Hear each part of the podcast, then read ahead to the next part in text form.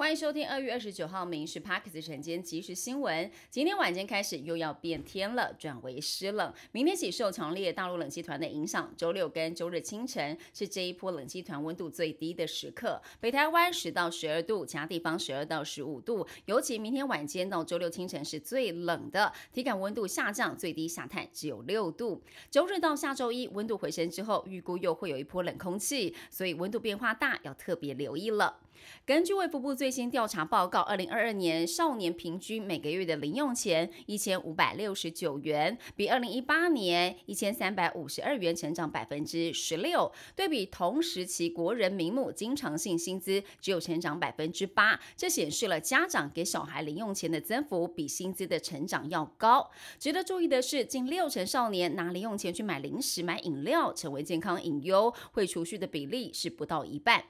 老人老宅双老问题持续拉警报。根据内政部最新统计，仅六十五岁以上长者居住的住宅数量，全国达到六十九点五万户，创下了新高。而全国平均屋龄已经达到三十三年，也同步创新高。六都尤其以台北市的屋龄是最高，有三十七点七五年。绰号少爷的台湾通缉犯石茂强在泰国遭到行刑式的枪杀，泰国警方锁定了四名台湾籍男子以及一名泰国籍女子涉案，怀疑嫌犯是为了谋杀石茂强刻意入境，而泰国籍的女子在柬埔寨落网，五人当中有一名周姓男子二十六号逃回台湾，侦讯之后检方申请羁押禁见，法官裁定三十万元交保。